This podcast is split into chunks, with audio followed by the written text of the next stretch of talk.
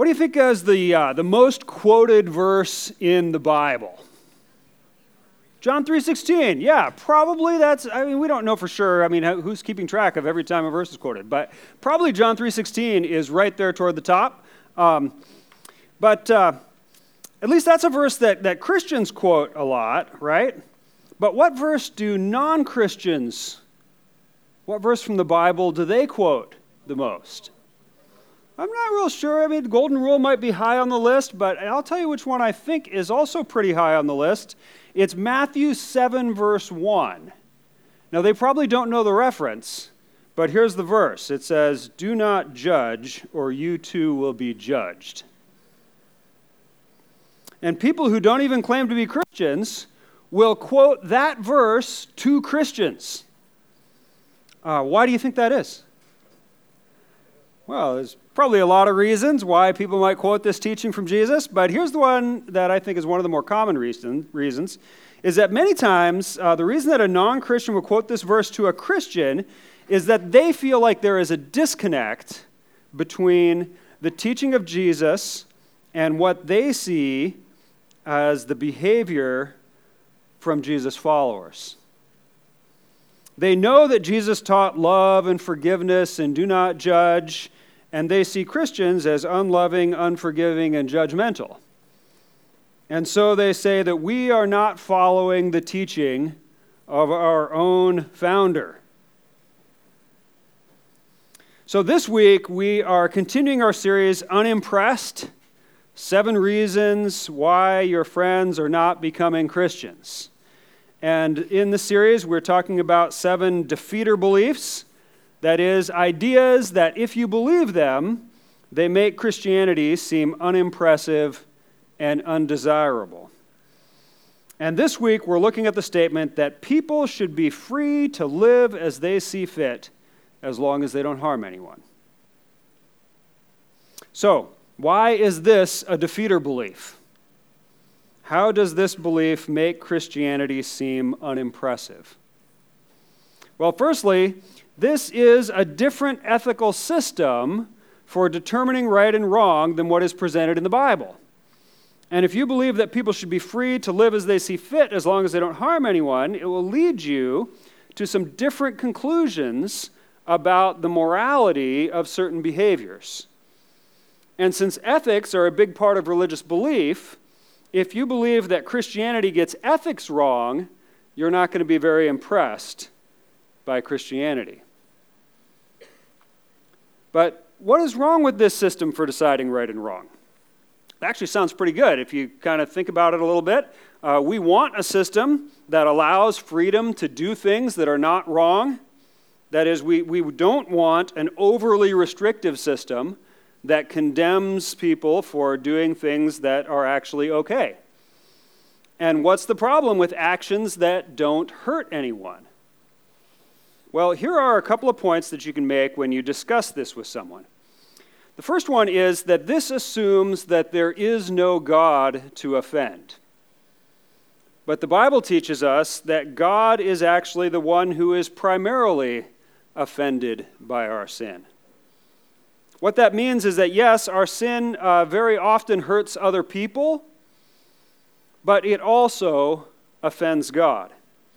When we lie and cheat and steal, we are harming other people, but we are also rebelling against the God of the universe. And even if our sin doesn't harm another human, it may still be offensive to God and therefore sinful.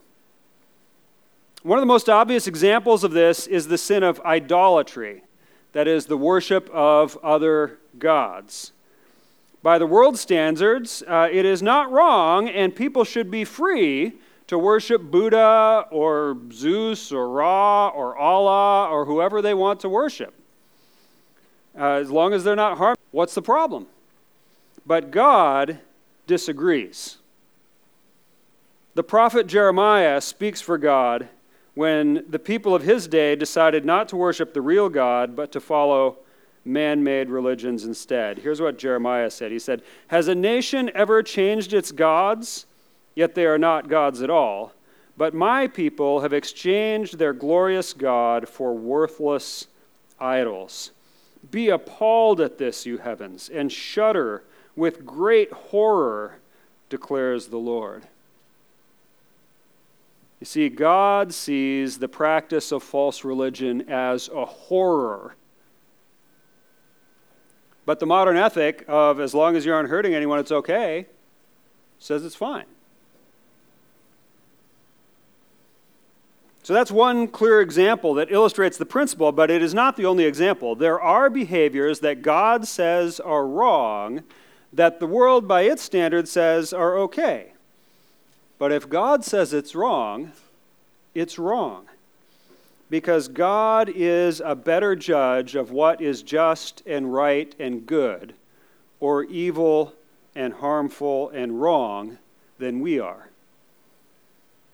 If our actions are seen as sinful by God, then we cannot respond by saying, Well, I'm not hurting anybody, so it's okay. A second talking point that you might use in discussing this defeater belief with someone who holds it is that we are not able to know whether our actions are hurting anyone. Are you familiar with the law of unintended consequences? Basically, what it says is that any action that we do, including when we're attempting to do something good and helpful, is likely to also result in additional consequences, and many of them could be bad, but that we had no intention of happening.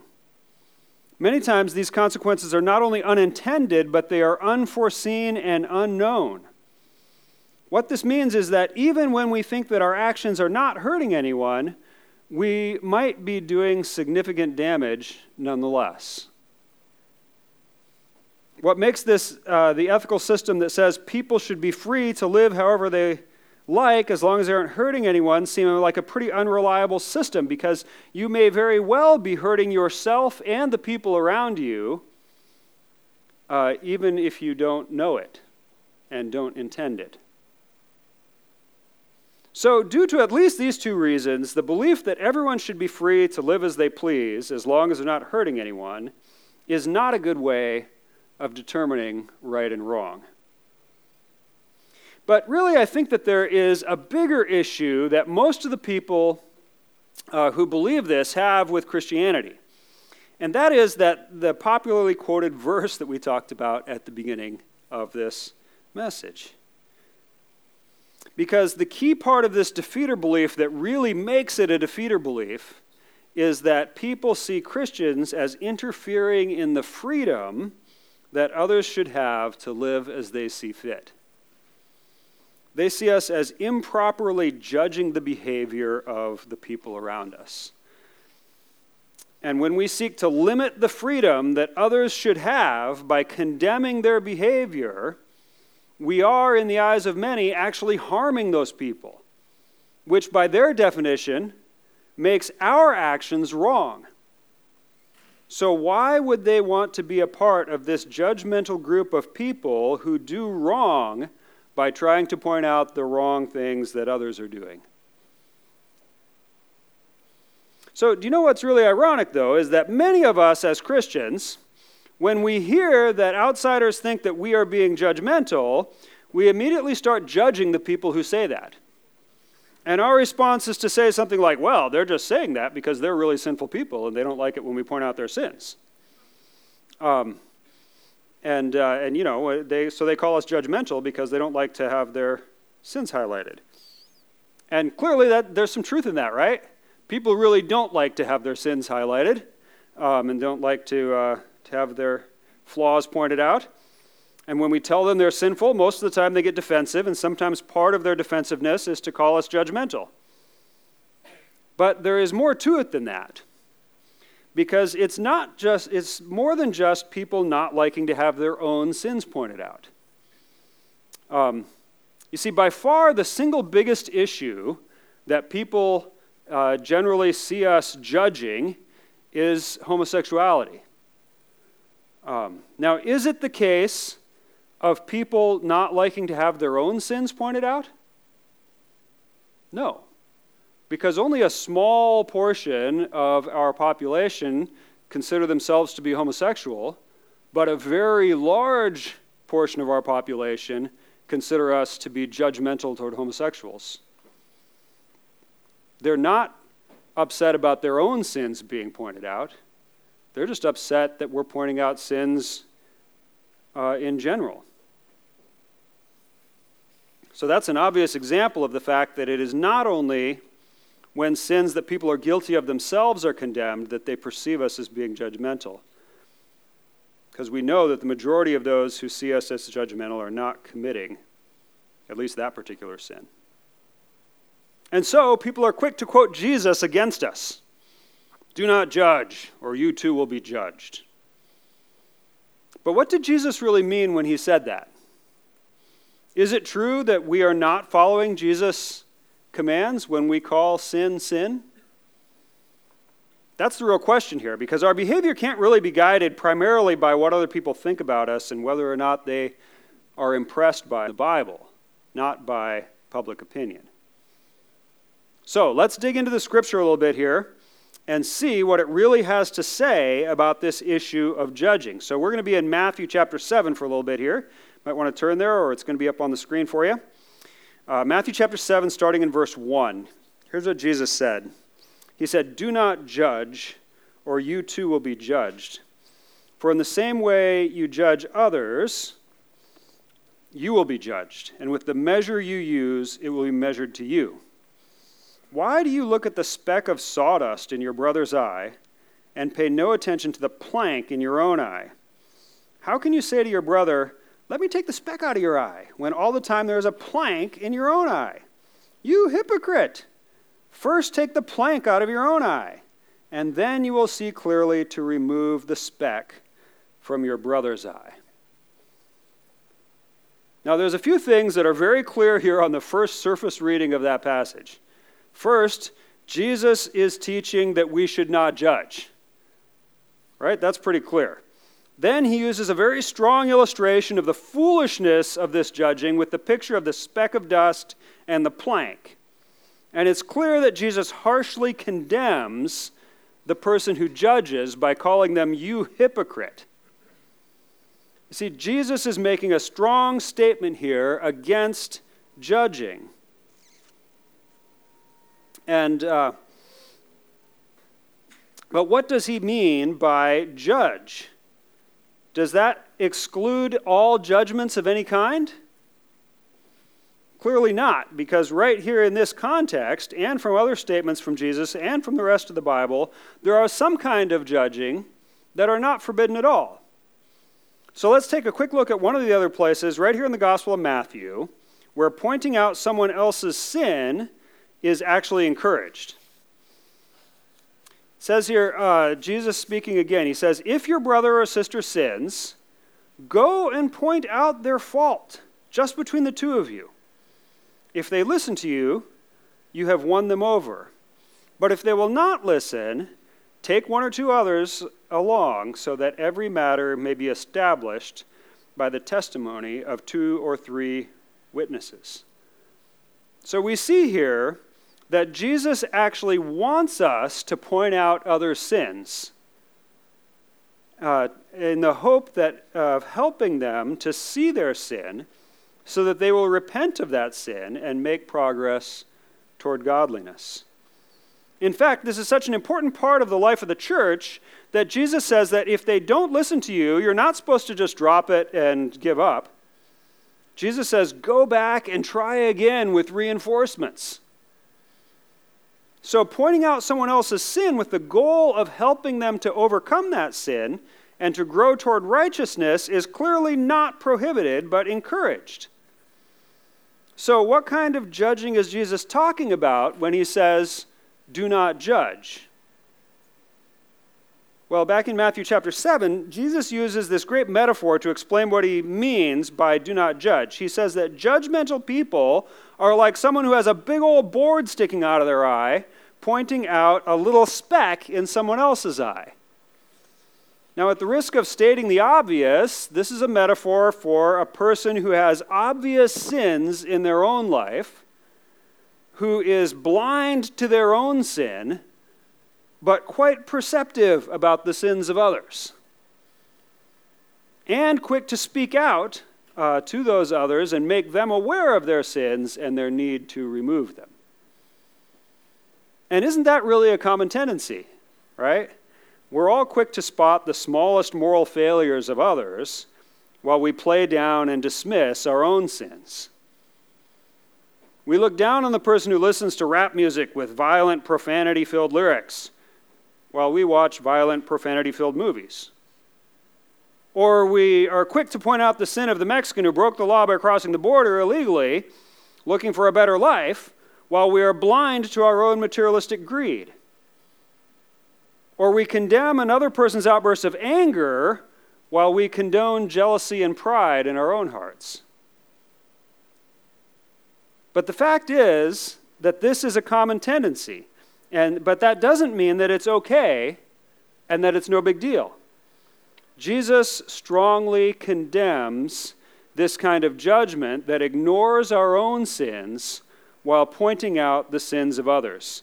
Jesus calls the person who does this a hypocrite.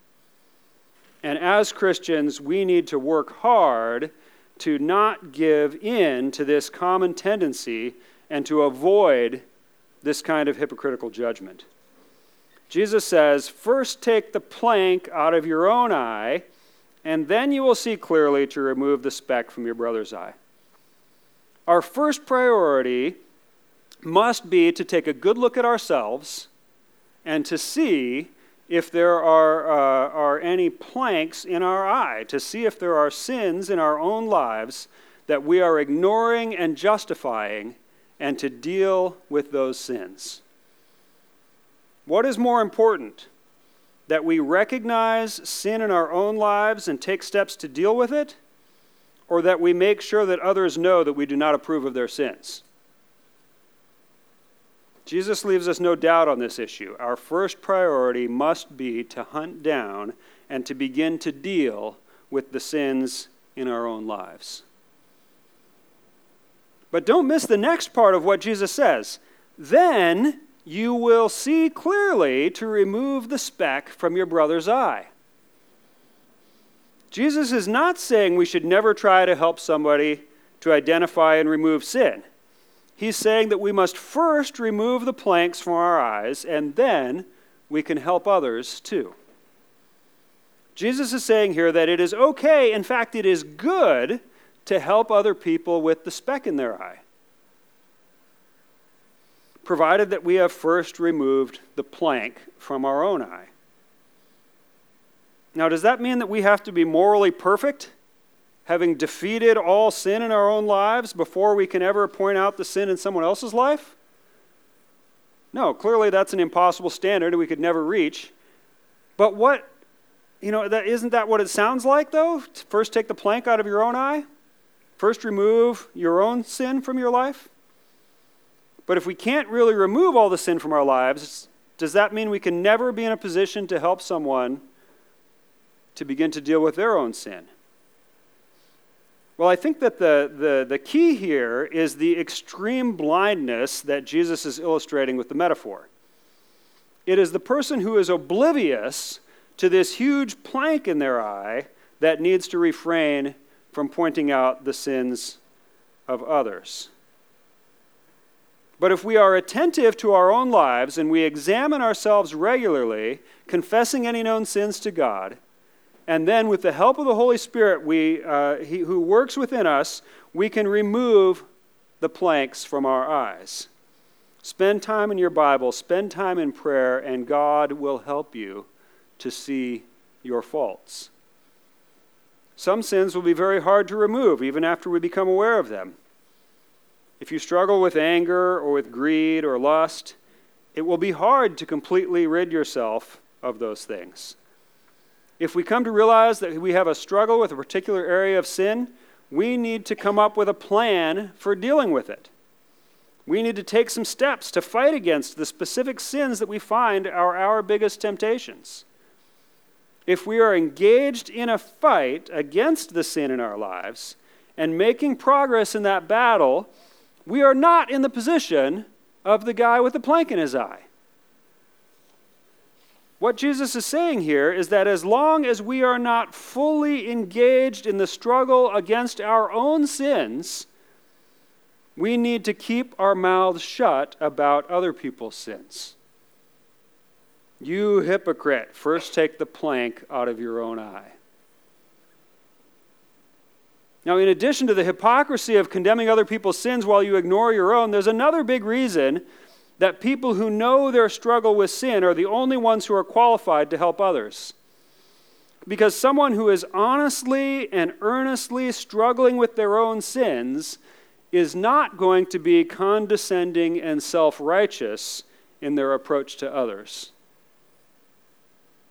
Rather, when we go into it with an acute awareness of our own sins and with our own difficulties, in ridding ourselves of our sins, we will approach others with compassion, empathy, and understanding.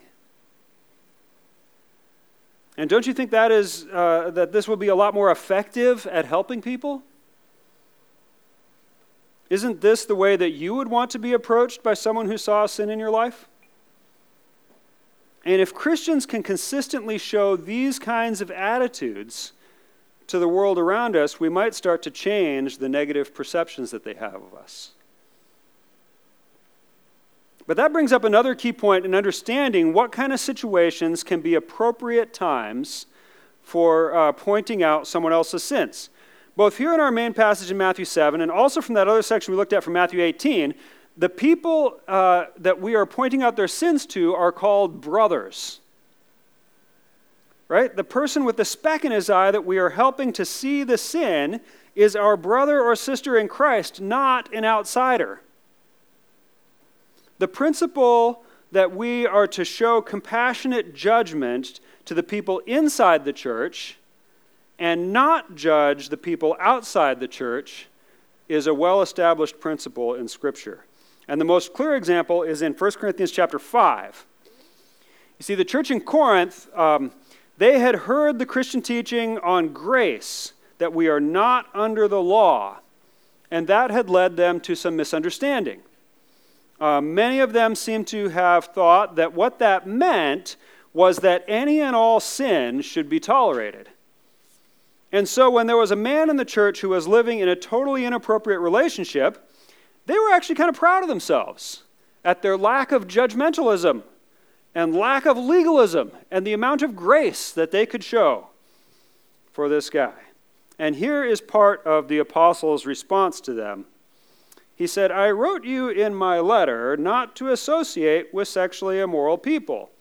Not at all meaning the people of this world who are immoral, or the greedy and swindlers or idolaters. In that case, you'd have to leave the world.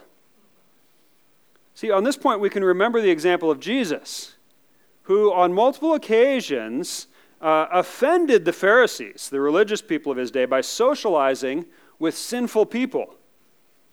He did it so much that his opponents derisively accused him of being a friend of tax collectors and sinners. Paul points out how impractical it would be to not associate with sinful worldly people. You'd have to leave the world. But we also see from Jesus' example that it would not be Christ like to avoid spending time with them.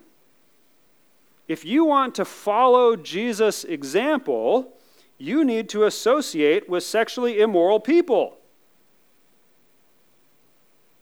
The Bible goes on and says, But now I am writing to you that you must not associate with anyone who claims to be a brother or sister, that is, they're claiming to be a Christian, but is sexually immoral or greedy, an idolater or slander, a drunkard or swindler.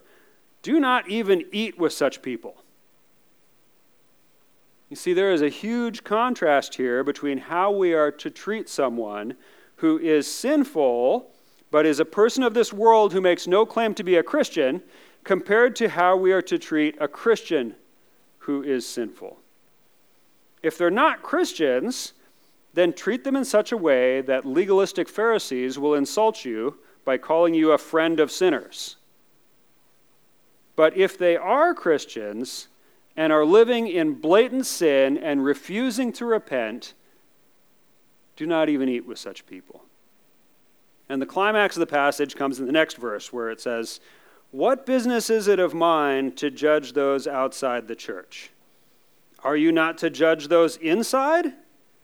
God will judge those outside. Expel the wicked person from among you. And that's where he's talking about that guy who was in that inappropriate relationship, who was claiming to be part of the church. And Paul says, no, he must go. Now, I'm not sure how the Bible could be any more clear on this issue. What business is it of mine to judge those outside the church? Are you not to judge those inside? God will judge those outside. Christians are not to judge people who are not claiming to be Christians. And by judge, we mean to point out their sins, express our disapproval of their behavior, and condemn them. Why should people who have not given themselves to Jesus behave according to God's standards? When we judge non Christians and tell them how sinful they are, we're getting things in the wrong order. It's only after people who have put their faith in Jesus that they have a reason to care about what the Bible teaches about godly behavior. The Bible teaches that the process of growing into holy living the process of, of, of moving away from sin, what we call sanctification, comes after our salvation.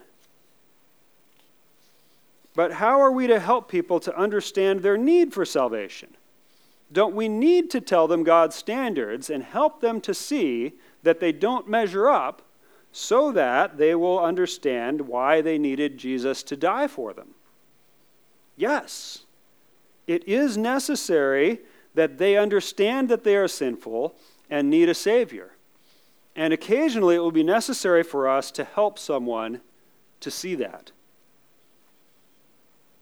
But as my favorite uh, preacher, Timothy Keller, puts it, the gospel is this we are more sinful and flawed in ourselves than we ever dared believe. Yet at the very same time, we are more loved and accepted in Jesus Christ than we ever dared hope. If we are to present the gospel to people, we need to present both of those truths. The person who does not accept that he is sinful and flawed has not accepted the gospel. But as we attempt to explain the gospel to people, including the part about their sinfulness, we must do it without violating the clear teaching of Scripture when it says, What business is it of mine to judge those outside the church? God will judge those outside. Now, that's a sensitive business because to help people to see that they are sinful without judging them, I mean, that requires a great amount of tact and compassion and empathy and obviously, you can't do it with a plank in your eye. But you know, I think that often persuading someone that they have moral flaws is really unnecessary. Because most people already know that they fall short. Persuading an unbeliever that a particular behavior is sinful is rarely essential to presenting the gospel. So, yes, occasionally we might find it necessary to point out specific sins in a person's life in order to explain the gospel to them, but it must be done in a loving and non judgmental way. But the truth is that non Christians already have got the message pretty clearly that we don't approve of their sin and that we believe that God doesn't approve of it either. That message has been communicated pretty loud and clear. We have shown them that we stand with God in considering them more sinful and flawed than they ever dared to believe. What we need to do is to also show them that they are more loved and accepted in Jesus Christ than they ever dared to hope. And that is the challenging part of presenting Christ and the gospel. It's when people really believe in that love and acceptance that they might be ready to hear about their sin and its consequences. So, what did Jesus mean when he said, Do not judge? Well, he was telling us that those with planks in their eyes must not attempt to help others with their sins. It is only those who have removed their planks by examining themselves regularly, listening to the conviction of the Holy Spirit, and repenting from all known sins who have the ability to confront another. Only those who are acutely aware of their struggle against sin in their own lives can help others to struggle against sin. And we have seen that this is only appropriate with our brothers and sisters in Christ, and we have no right to judge those who are outside the church. And if we follow these biblical guidelines, we can diminish greatly the effect of this defeater belief that people should be free to live as they see fit as long as they aren't hurting anyone. So let's pray. Our Heavenly Father, we confess our sinfulness to you. Uh, we are not without sin. We are fighting against sin constantly in our own lives. And I pray that you would help us to have that empathy and sympathy and uh, appropriate uh, level of compassion and love toward those who are still struggling or still uh, stuck in their sins. And Lord, I pray that as we behave in this way, that it would break down this barrier of this uh, defeater belief so that people will be impressed with your love and will accept the truth of your gospel. We pray this in the name of your Son, Jesus. Amen.